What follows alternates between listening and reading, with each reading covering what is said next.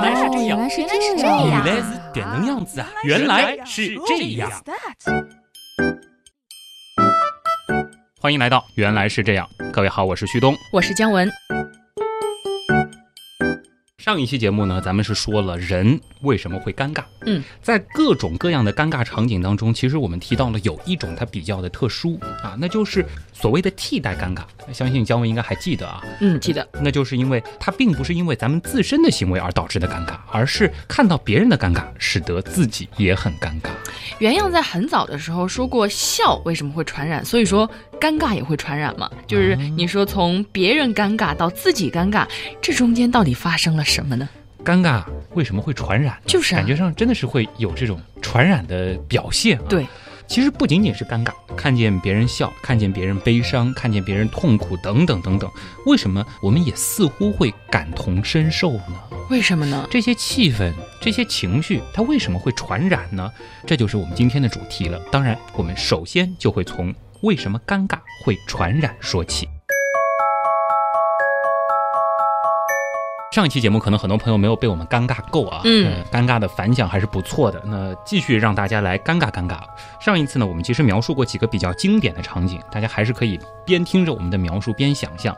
比如说，在一个盛大的舞台上表演，嗯，突然之间忘词儿了。哎呦，比如说我们俩主持，主持稿本来背出来了，忽然之间你不知道接下来说什么了，连嘉宾的名字都忘了，我去，那叫一个尴尬。无地自容啊。嗯，还有，那就是和不是很熟悉的领导同乘一辆电梯，电梯里就你们两个人。你一般领导进来了啊，领导好，嗯，然后你想说些什么，好像不太合适。然后领导也就这样子看着你，嗯，点了点头。点了点头，从一楼坐到三十楼哇，啊。要被这个气氛折磨死。又或者和别人八卦的时候，哎呀，忽然发现对方他其实就是你八卦的主角。我上次说过啊，对，除了你，别人干不出来。那不知道听到这些描述的时候，有多少朋友被尴尬到了？哎，你知道吗？现在再听一遍，还是觉得超尴尬。嗯，其实光听我这样说，就会觉得有点尴尬，对不对？对啊，对啊，尴尬症都犯了。嗯，可是姜文，你并没有经历过我描述的所有事情，对吗？嗯，忘词儿和坐电梯那个有过，但是最后一种情况真的没有。但是你依然被我尴尬到了。对，所以说你得到的这种尴尬，并不是这件事情让你勾起了曾经类似的尴尬回忆，从而使你感到尴尬，而是我刚才的描述本身就已经让你觉得尴尬了。嗯，好像是这样的，因为我会把自己带入到那个场景当中。就是如果我真的遇到了这样的事情，我一定会觉得非常尴尬，无地自容。所以呢，想象一件尴尬的事情也会让我们很尴尬好像是这样的。啊。这里其实就带出了一个问题了，就是我们为什么会为了那些并没有发生在自己身上的事情而感到尴尬呢？换句话说啊，就是当我们听到别人尴尬的经历，或者看到别人尴尬的遭遇，我们自己也会觉得尴尬。那么这种尴尬它是怎么来的呢？这个在上一期节目里面好像说过呀，你还强行挖了个坑，所以我有印象，啊，叫什么共情，对吧？没错。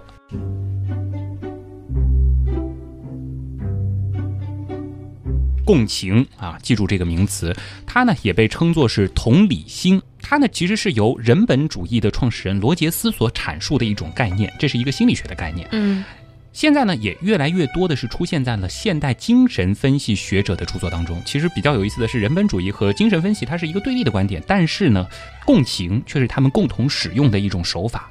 其实不仅仅是尴尬，像是快乐、悲伤、痛苦、焦虑等等，都会出现类似的共情。比如说，当朋友给你讲一件高兴的事情的时候，你也会觉得很快乐，嗯哪怕你没有经历过，对对吧？当身边的人情绪都变得很焦躁的时候，你也会心烦不安。对对对，这个真的是特别容易传染。是，这其实呢，在看电影的时候是尤为明显的，就是我们会被剧中人物的情绪带着走，这就是因为我们具有共情这种能力。那姜文，你觉得我们为什么会有共情的能力呢？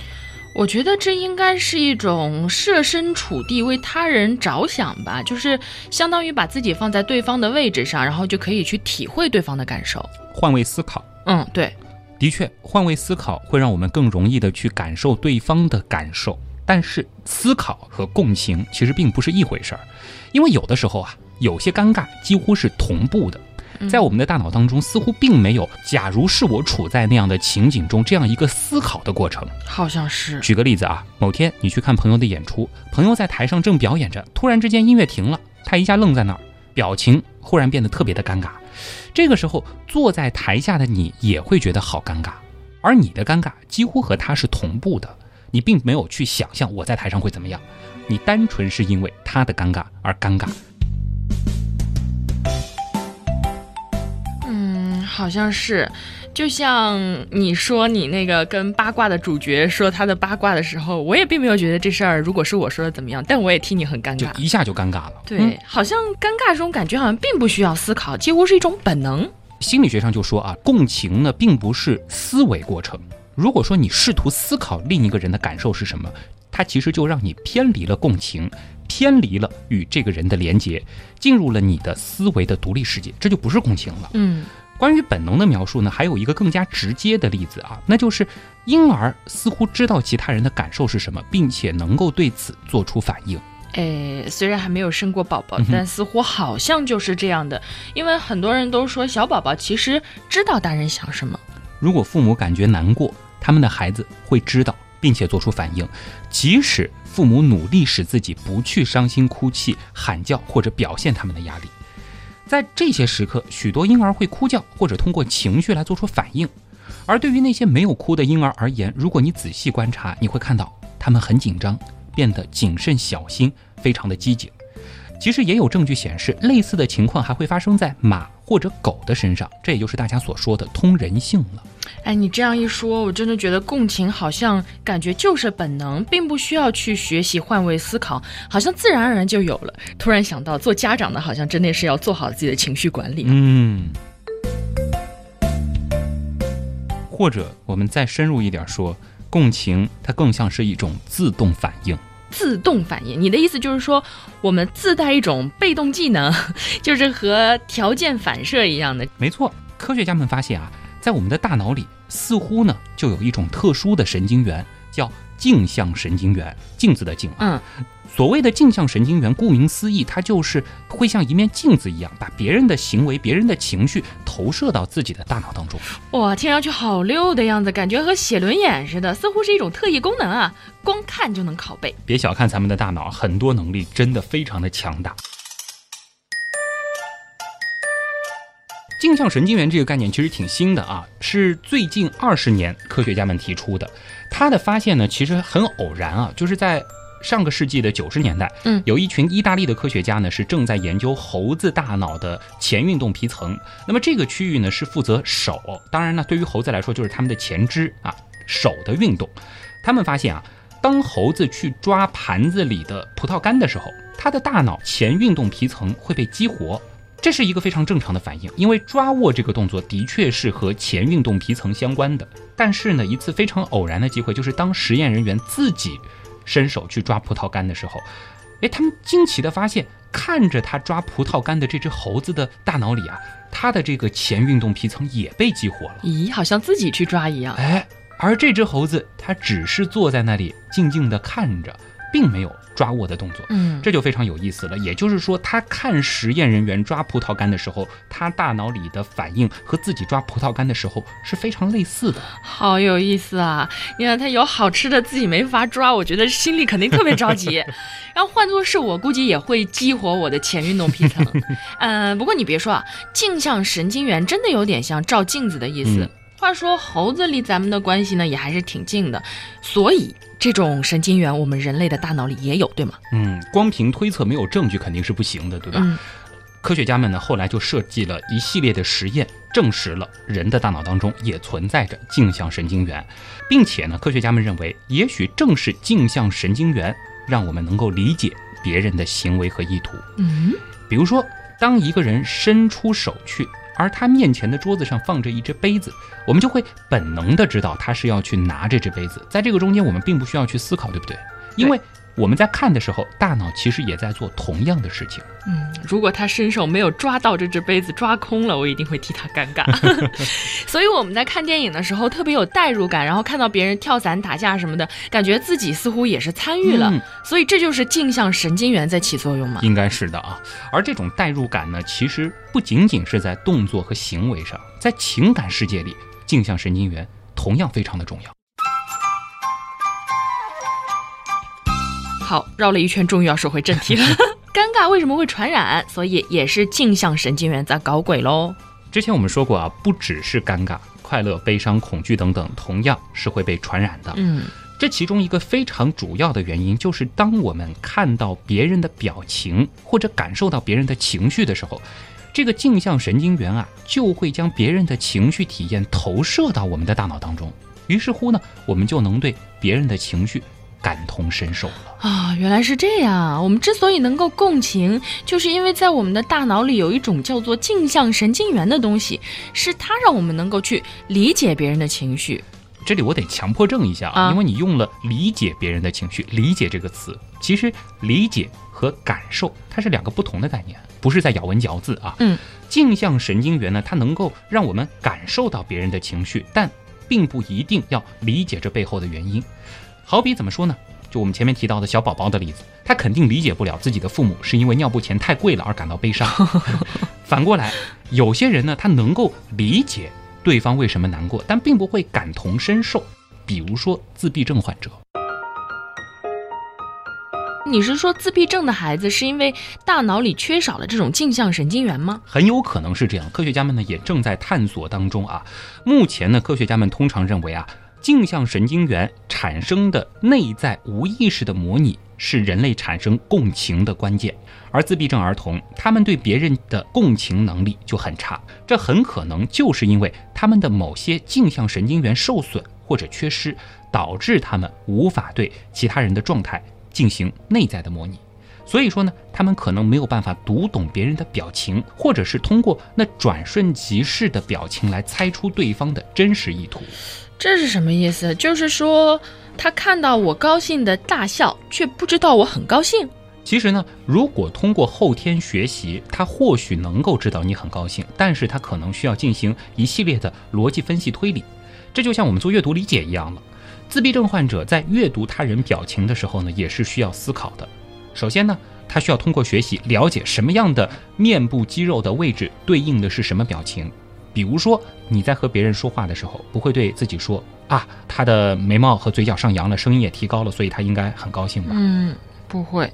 但是呢，对于自闭症患者或者某些表情阅读障碍的人来说啊，他们就需要通过眉毛上扬、嘴角上翘等一系列的特征来判断这个人可能是高兴的。哦，是啊，对于我们来说，体会别人的情绪几乎就是一种本能，但是对于他们来说，这真的是需要福尔摩斯那种强大的推理能力啊。嗯，所以呢，自闭症的孩子很难融入社会，因为他们缺少这种感同身受的能力，也就没有办法参与到正常的社交当中了。好可怜啊！看来这个镜像神经元真的很厉害。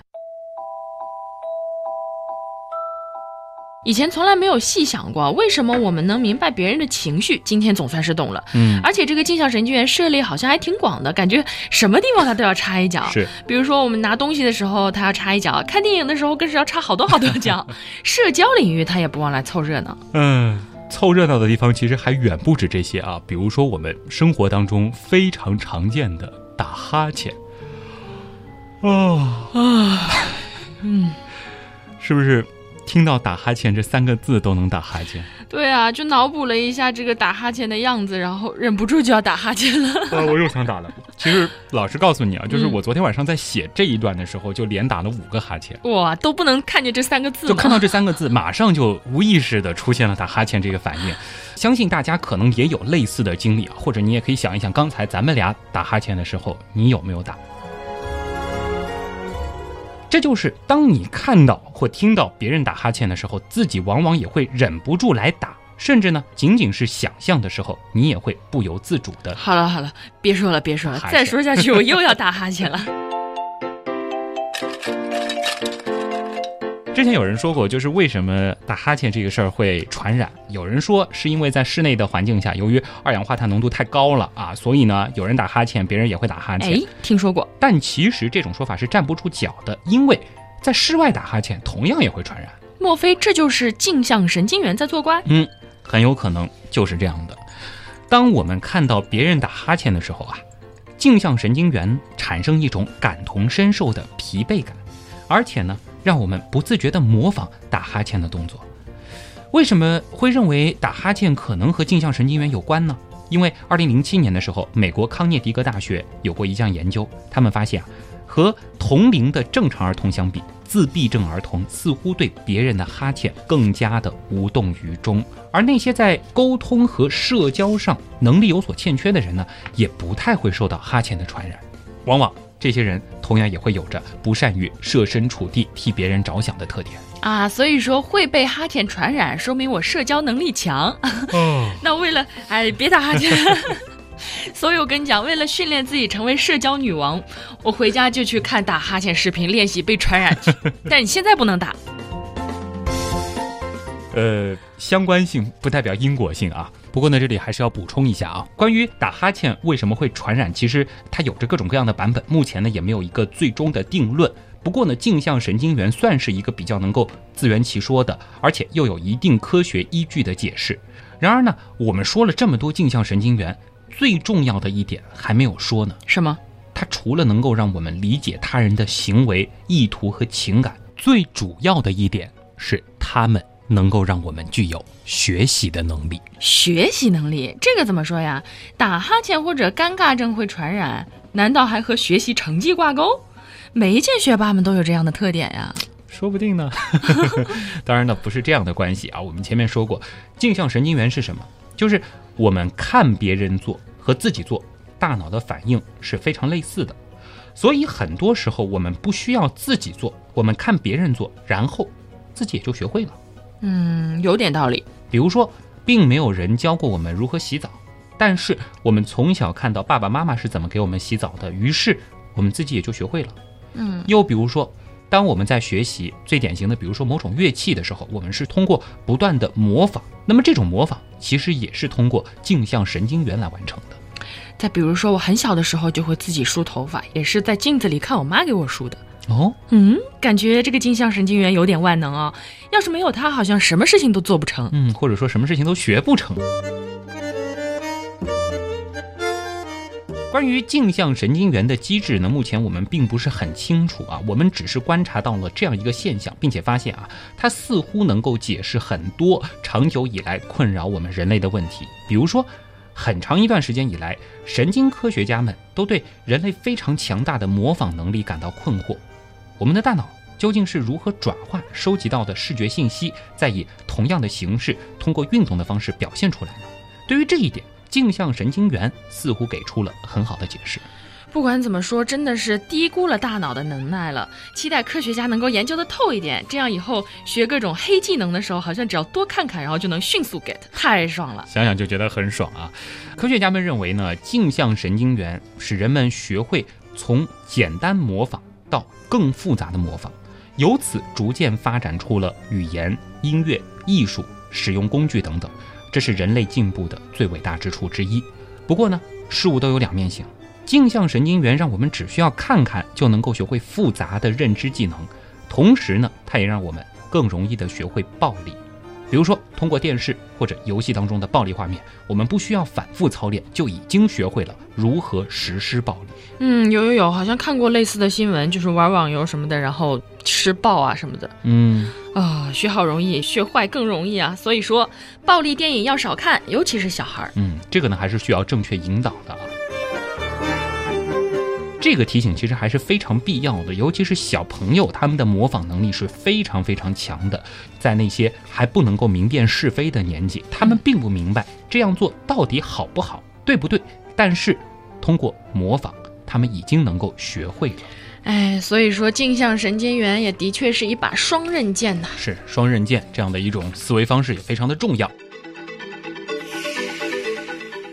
关于我们为什么会有镜像神经元，其实还有一个演化角度的说法啊，比较原样思维的部分来了。因为从某种程度上来说呢，镜像神经元或许能够帮助咱们远离危险。这个怎么说呢？比如说，我们对于负面情感的镜像反应似乎会更强烈一些。一个典型的例子呢，就是厌恶。当我们闻到恶心的味道，或者说吃到难吃的食物的时候，就会表现出厌恶的情绪，而。这个难闻的味道和难吃的食物呢，有可能就隐藏着危险的信号。这个在我们为什么会恐惧当中和大家详细的说过。所以，当我们看到别人脸上厌恶的表情时呢，我们自己也会产生厌恶的情绪。这种厌恶的情绪会让我们。远离潜藏的危险。果然，原样思维再次出现。不过，这种推测好像的确说得通，毕竟活下去是很重要的。我还想到一个现实生活当中的例子啊，比如说吃东西的时候，如果我们看到别人皱了皱眉头，那想都不用想就知道这个东西估计不怎么好吃，然后也就不会去尝试让自己中招了。所以，不想让别人吃自己觉得好吃的东西，吃的时候强行皱个眉，心机哦，说不定激发人家好奇心呢啊。其实类似的情况呢，还有像是疼痛。相信很多人在看电影的时候，对于一些被敲脑袋，或者是针扎到脸上，或者是受到电击类似的画面，看的时候应该会觉得浑身不舒服吧？哦，紫薇被容嬷嬷扎的时候，看的可不舒服了。好像自己身体对应的部位也会有点类似于痛的感觉。这其实也是镜像神经元在保护我们免受伤害，让我们尽快离开危险地带。只不过呢，他并不知道我们只是在看电影而已。要是知道真相的话，镜像神经元一定会说：“真是白替你操心了。”以后看电影之前一定要知会他一声，好吗？省得浪费感情。不过，如果他们真的罢工了，我们看电影的时候可能就会少很多乐趣啊。嗯，也是啊，感动的时候也不会哭了，高兴的时候也不会笑了。对。那这么说来，我们还真是离不开这些镜像神经元。不过呢，我又有一个问题：镜像神经元为什么要让我们具有共情的能力呢？感觉感受他人情感这一块和远离危险关系不大呀。其实呢，也有理论认为啊，镜像神经元之所以让我们具有共情这样一种能力，也可能是出于自我保护的目的，也不是强行套上去的一个概念啊。毕竟对于种群而言，活下去不仅仅意味着个体生命的存活，对不对？更重要的是要让后代得以延续，我们又是群居动物，这样一来呢，感受彼此的情感就很重要了，不是啊？你的意思是知道别人的感受之后，我们更容易与他人互相帮助？是，当我们看到同伴遭受痛苦的时候，我们能够感受到痛苦，并且帮助他们减轻痛苦，这样的话，父母可以更好的保护自己的孩子，同伴之间也会互相帮助。不过呢？帮助他人通常是需要付出的，所以呢，我们对于同类就会更愿意共情，而对于其他不相干的人呢，可能就会相对的冷漠。所以说，当我们发现我们对某一个人产生了强烈的共情的时候，是不是可以理解成我已经在内心把他化为同类了啊？或者是一个族群当中的，说不定是这样的，可以用来判断某些感情问题哦。这样想想，共情真是太有用了。看来我也得好好培养培养。嗯，那董老师有什么具体的方法吗？培养共情的方法，这个其实很特别啊。它和提高我们其他的能力不太一样，并不是去培养共情方面的技能，而是要停止做那些妨碍共情的事情。嗯，前面说了啊，共情对于婴儿而言是自然而然发生的，它是一种本能。对的，当人们成长的时候。推理能力也随之发展，我们开始会思考，对会因为 A 想到 B 再推出 C。我们经常会迷信咱们后天得到的这种推理能力，以至于呢想要用它来解决生活当中的所有任务。是，这就像咱们发现锤子是一种用途广泛而且非常有力的工具之后，我们想要用它来换窗户，把旧玻璃敲碎的时候它很好用，但是安装新玻璃的时候它就不能用了。那当然了。所以，比较好的办法就是我们不要刻意的去想，去体会他人的感受，因为这是我们的本能。当别人悲伤的时候，自然的带入这样的状态就可以了。嗯，就不要刻意去想，让身体自然的去感受，远离思考，拥抱本能。怎么感觉这句口号怪怪的，有点尴尬呀？那干脆回到今天的引子，尴尬吧。就是对于尴尬这种共情，又有什么生存逻辑呢？这一点其实用在尴尬上倒也是说得通的啊。嗯比如说，当我们和朋友逛街的时候，朋友在大庭广众之下突然摔了个仰面朝天，这个时候我们应该会觉得非常尴尬吧？嗯，尴尬，但是好好笑。但是如果说摔跤的是一个陌生人，我们可能就会单纯的扑哧一声笑出来，并不会觉得特别的尴尬。嗯，对，而这种亲疏关系，它也不是一成不变的，在不同的场合呢，我们会有不同的团体。那当同伴面临尴尬的时候，我们更容易感到尴尬；而当团体以外的人出现尴尬的时候呢，我们更多的时候只会想看笑话。这个幸灾乐祸啊，太不好了。不过仔细想想，好像真的是这样的。嗯，要是自己的朋友在大庭广众犯二的话，我也绝对会想找个地洞稍微钻一下。嗯，像姜文说到的，看到朋友犯二自己尴尬，会更加的感同身受。这个朋友和陌生人之间区别就会比较大了。对，看陌生人看笑话的心态更重一些，嗯然后看朋友的话，真是替他脸红。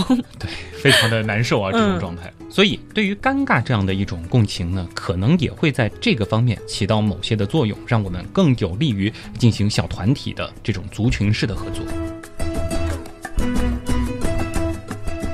那么，关于镜像神经元呢，科学家们其实还有很多未知的地方，比如说它在大脑当中究竟是如何分布的，是所有的区域都有呢，还是某些部分才有？另外呢，像镜像神经元的原理和机制，它究竟是怎样的？这其实还是有待进一步探究的。它和我们语言沟通的形成是不是也有关联呢？我们是不是能够利用这种镜像反应来治疗某些疾病，又或者提高人类的某项能力呢？都快到结尾了，还有那么一连串的问题，一连串的坑，而且这些坑吧，旭东你还填不上，还得等科学家来填上。是的啊，有人说呢，镜像神经元对于神经科学的意义，就像 DNA 之于生物学一样，它是开启了一扇新的大门。想到了以前哲学家们说过，一个人要真正理解一件事儿，就必须亲身经历。而对于镜像神经元来说，或许没有经历过，也一样能够感同身受。不过反过来说，在大脑中的经历又何尝不是一种经历呢？或许对于感知和认知，我们也会有一番新的认识。忍不住感慨一下，好有哲理啊！哎呀，原来是这样。就是这样。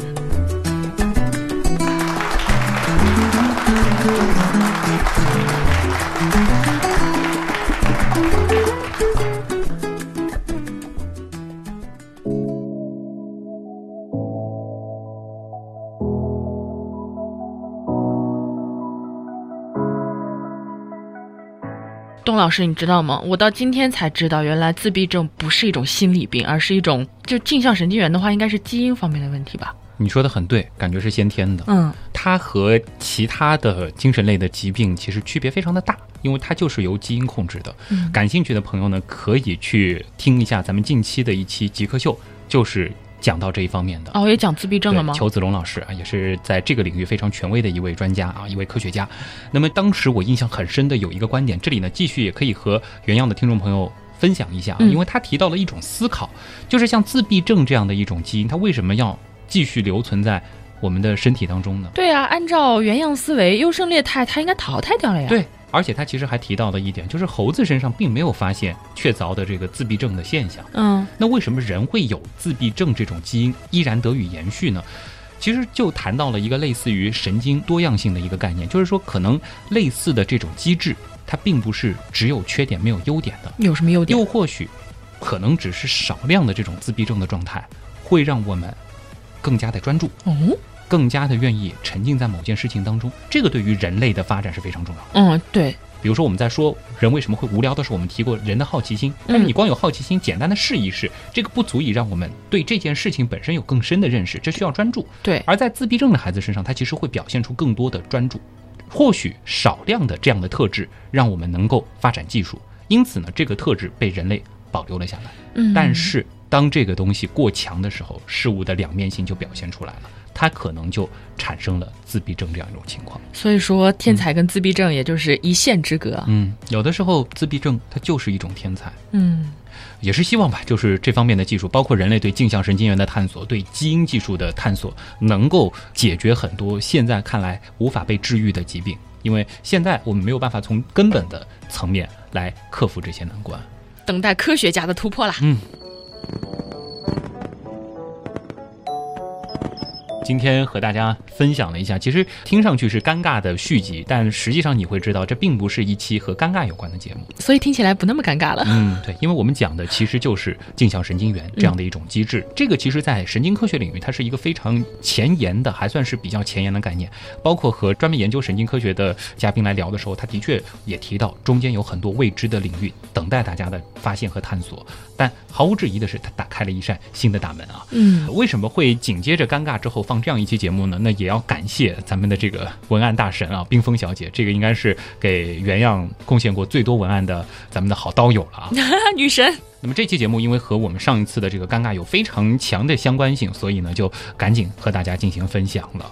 那也同样欢迎啊，所有热爱科学、热爱传播科学的朋友，因为我知道我们的听众当中有很多的大神，其实有很多的人在自己熟悉的领域其实是有很深的理解的。那也欢迎您把您的观点、您对这个领域的认识，以文案的方式提供给我们。没错，男神、女神、学霸、学渣们，快来投稿！是都欢迎啊，只要您有独到的思考，那也欢迎大家加入原样文案组。其实，在这个当中呢，也是给大家提供了一些文案写作的方法和文案的思路。拿到我这儿，我也不会原封不动的就呈现给大家，我会把它进行节目化的处理。那这样可能可听性会更强一些。旭东老师会帮你改的，所以大胆放心的向我们投稿啊。也和大家叨的差不多了啊，今天的原来是这样，接近尾声了。老规矩，还是要安利一下我们的几个互动平台，依然欢迎大家通过。QQ 群搜索我们的原样刀友会大脚，嗯。嗯，还是要强调一下啊，咱们官方的刀友会只有三个大群，一个是原样刀友会天狼，一个是原样刀友会北极，还有一个就是原样刀友会大脚。我们只开放到了三群，嗯，当然三群的增长速度非常的快啊，开放才将将一个月的时间，已经将近一千人了，嗯，现在群增长的速度真的是非常的喜人啊，当然快加吧，再不加加不上了。依然欢迎大家能够加入到集体当中啊，其实在这里你可以认识。是很多很好玩的朋友，来自各行各业、各学科，非常的有意思。每天晚上看他们的互动，我自己有的时候都会沉迷进去啊，光是窥屏就窥得很开心。在 QQ 群搜索“原样刀友会”，嗯，那当然还有其他的方式，比如说，比如说，仅仅是想了解姜文的私生活啊，可以搜“乖乖猫仔君”，细菌的菌，嗯，新浪微博，嗯，那么搜我呢是可以搜旭东啊，九日山东。啊，东是上面一个山，下面一个东啊，这个字比较难写。另外呢，也可以关注我们的微信订阅号“旭东刀科学”。那么在这个订阅号当中呢，每周会和大家玩两次的猜题看文章啊，题目还是有一定难度的啊，可以锻炼锻炼你的脑力。同时呢，也会在节目播出之后的第二天给大家推送和这期节目有关的内容。还有 BGM，嗯，很好听的原样背景音乐，这个呢都是要感谢原样图文组和原样音乐组的大力支持啊！哎，说起来，我前两天在那个。大脚里面看到了有人说我是原样音乐组的组长，我瞬间好替他骄傲啊！这是共情吗？共情是共情，对，看到别人骄傲，你也会觉得自豪。嗯，这个就是典型的。我社交能力还是很强的。现在马上就要奥运会了，嗯，看我们的运动员颁奖的时候又骄傲了，而且激动的会哭吧？嗯，其实这个就很典型，因为这时候你并不会去思考我站在领奖台上我会怎么样，单纯的就激动高兴。而且我也知道我站不上领奖台，你也悄悄的透露你也在大奖当中了啊！大家赶紧来啊！当然，百度贴吧还是欢迎大家去转一转的，因为这是一个讨论非即时的，你的观点会在很长一段时间依然出现在那个当中，它可以跨越几个月的时间依然被讨论。百度贴吧同样也是旭东刀科学。嗯，好了，那么今天的节目到这儿，真的和大家聊的差不多了。我是旭东，我是姜文，咱们下周的原来是这样，不见不散，拜拜。我站在镜子的前面。看着自己的脸，眼睛流露出一点点我不清楚的改变，永远真不怪的头发，说着心感觉。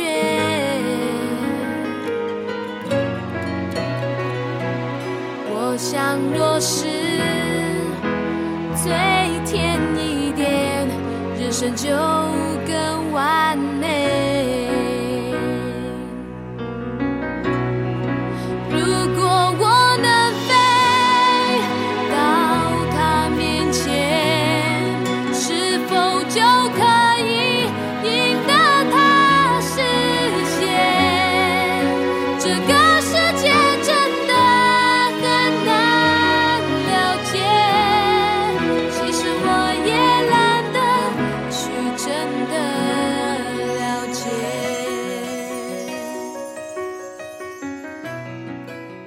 一二三四五，上山打老虎，嗯，有点尴尬，尴尬吗？不知道，反正就是有那么一点尴尬。你觉得呢？我觉得你的声音有点小。嗯、你不觉得这样会有点尴尬吗？不会啊，我在念你念的顺口溜，很尴尬吗？你在替我尴尬吗？我强行营造尴尬的场景，你都不觉得尴尬，这让我真的好尴尬啊！